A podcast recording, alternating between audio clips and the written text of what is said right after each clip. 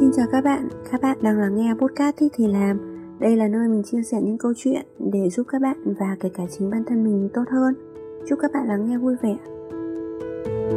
Hôm nay đã là ngày cuối cùng của năm 2021 Và những ngày cuối năm như thế này thì cũng là một cái dịp gì đấy để chúng ta coi như là nhìn lại những sự kiện, những câu chuyện đã xảy ra trong một năm vừa qua, từ đó mong ước, hy vọng và xây dựng một năm mới trọn vẹn hơn, tươi sáng hơn. Năm vừa rồi là năm thứ ba kể từ khi mà dịch bệnh Covid-19 diễn ra và dường như là thế giới đang phải sống chung với dịch bệnh rồi nên là cái việc mà hào hứng đón Tết, đón năm mới nó cũng không còn nhộn nhịp như những năm trước nữa. Có thể năm vừa rồi là một năm thành công với nhiều người. Ví dụ như là mình, thì năm vừa rồi cũng được coi là một năm ổn đối với mình vì mình may mắn là không bị ảnh hưởng quá nhiều bởi dịch bệnh. Bên cạnh đó thì mình cũng đạt được một số những mục tiêu nhất định mà bản thân mình đã đề ra. Thế tuy nhiên thì với một số người lại là một năm không mấy thành công vì bị chững lại khá nhiều hoặc là không được suôn sẻ như những gì họ mong muốn. Một năm qua đi sẽ có những câu chuyện, những cảm nhận, những nuối tiếc, những hy vọng khác nhau và trong không khí cùng nhau ngoảnh lại trước khi bước sang một năm mới thì mình cũng mong muốn chia sẻ những cảm xúc, những bài học của riêng mình, những điều mình cảm nhận về năm 2021 để từ đó các bạn cũng có thể nhìn lại một năm vừa rồi của các bạn và cảm thấy nhẹ nhàng hơn.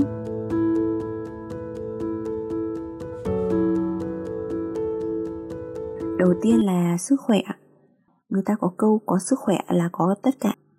Nhất là trong thời buổi dịch bệnh vẫn đang tiếp tục hoành hành như thế này thì việc bảo vệ bản thân và gia đình trước những nguy cơ của dịch bệnh là điều vô cùng cần thiết.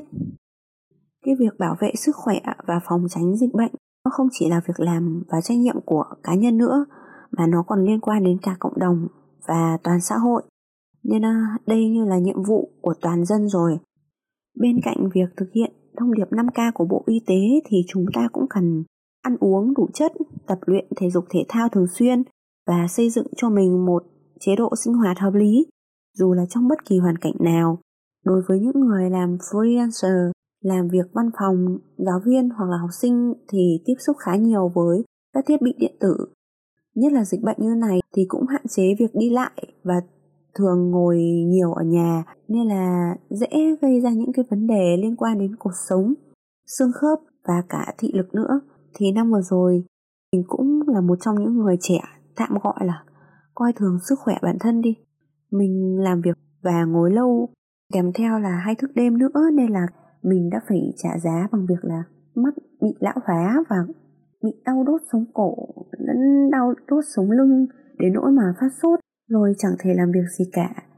Thế là bao nhiêu kế hoạch bị đình trệ vì sức khỏe lúc đấy không cho phép. Thế nên mới thấy là đúng là phải trả giá thì mình mới biết là sức khỏe nó quan trọng thế nào. Và không chỉ sức khỏe thể chất mà còn là sức khỏe của tinh thần nữa như những thế hệ trước thì chỉ quan tâm đến ờ, cơm áo gạo tiền thôi. Thì xã hội ngày nay càng ngày càng phức tạp, nên là đòi hỏi con người ta cũng cần phải quan tâm đến sức khỏe, tâm sinh lý của bản thân nhiều hơn. Việc hạn chế tiếp xúc với thế giới xung quanh cũng như là bí bách ở một không gian chặt hẹp và không được giải quyết những cái nhu cầu liên quan đến giải trí hoặc là hưởng thụ đa dạng thì cũng là lý do để khiến chúng mình dễ bị stress hoặc là khó kiểm soát được những cảm xúc hơn. Vì vậy mà mình mong rằng là năm 2022 sắp tới thì dịch bệnh sẽ tiến triển theo hướng tích cực hơn và cuộc sống sẽ vận hành thoải mái hơn, con người ta cũng sẽ dễ dàng học được cách thích nghi nữa.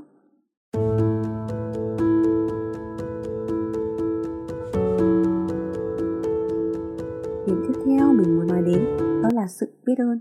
Chúng ta thường coi cái việc biết ơn là một điều gì đấy to tát. Nhưng thực tế thì lòng biết ơn nó chẳng cần một điều gì quá vĩ đại cả. Chúng ta biết ơn vì được sống trong một đất nước tự do, nhất là thời buổi dịch như thế này thì đất nước mình vẫn còn đang kiểm soát được dịch bệnh và cũng không để ai bị bỏ lại phía sau cả. Thì đó cũng là một điều may mắn.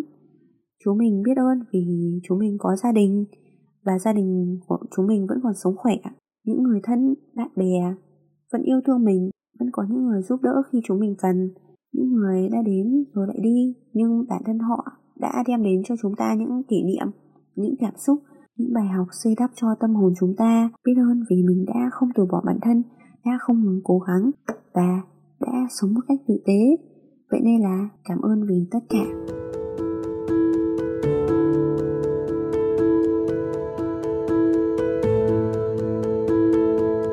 Bên cạnh lòng biết ơn là sự tha thứ tha thứ cho người khác và kể cả là tha thứ cho chính bản thân mình.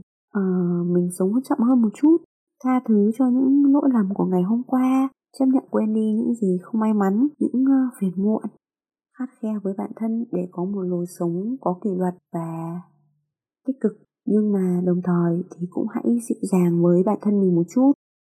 Tha thứ cho bản thân vì đã làm không tốt này không như mong đợi để sau này thay đổi sao cho phù hợp hoặc là tha thứ cho những non dại của chính mình vì đã làm tổn thương người khác. Và hoàn thiện con người mình trở nên tốt đẹp hơn. Thật ra suy cho cùng thì ờ, sự tha thứ cũng là để chấp nhận những khuyết điểm, những thiếu sót, những lỗi lầm và và từ đó là thay đổi, hoàn thiện và hướng tới những điều giá trị hơn.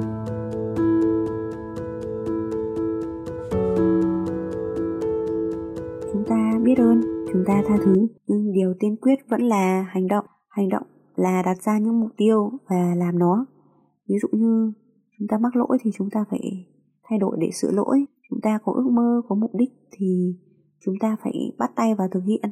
Mục tiêu, kế hoạch, hành động đương nhiên là do mỗi người tự thiết lập và mỗi người tự triển khai, không thể đánh đồng tất cả được. Vì mỗi người sinh ra đều có một cái nhiệm vụ và một cái sứ mệnh riêng cần phải hoàn thành nếu trong năm vừa rồi bạn có hơi bất động có hơi ờ, trì trệ thì ờ, năm 2022 này hãy mạnh mẽ bước ra khỏi những vũng lầy đó để đi tìm cho mình những ước mơ những chân trời mới những kế hoạch mới triển vọng hơn. Quan trọng là phải dám bước đi và dám hành động.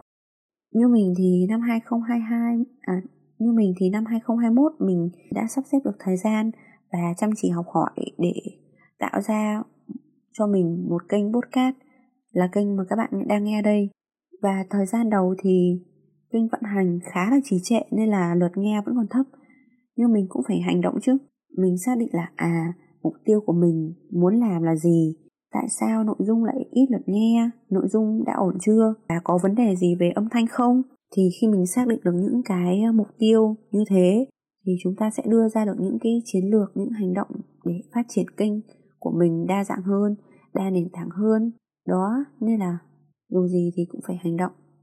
Cái việc mà đang nằm êm ấm mà phải dậy, đi học, đi làm thì nó khó, đúng không? Nhưng mà làm sao mà có thể nằm mãi, xong rồi lại mơ trở nên giỏi giang và có tiền được? Không thể.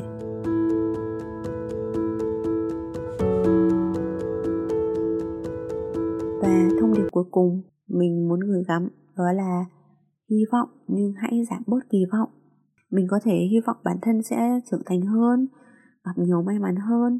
Hy vọng ước mơ sẽ trở thành hiện thực. Hy vọng mọi việc được suôn sẻ, được như ý. Hy vọng tìm được cho mình một người phù hợp, cùng người đó sống an yên đến già. Hy vọng mình đừng có mắc sai lầm của quá khứ. Hy vọng mọi thứ thật là bình an, hạnh phúc. Chúng mình đều hy vọng chứ. Nhưng mà hãy giảm bớt kỳ vọng xuống, đừng kỳ vọng quá nhiều đừng kỳ vọng quá nhiều về công việc sắp tới sẽ đem đến cho mình một mức lương, như mơ. Đừng kỳ vọng vào bản thân quá nhiều, để rồi vô hình chung lại tự gây áp lực cho chính mình. Cũng đừng kỳ vọng người khác sẽ phải thật hoàn hảo để đáp ứng mọi nhu cầu của chúng ta. Khi chúng ta giảm bớt kỳ vọng xuống, nhận ra thực tế và hành động nhiều hơn, thì ờ, những thứ có được sẽ trở nên ý nghĩa hơn rất nhiều.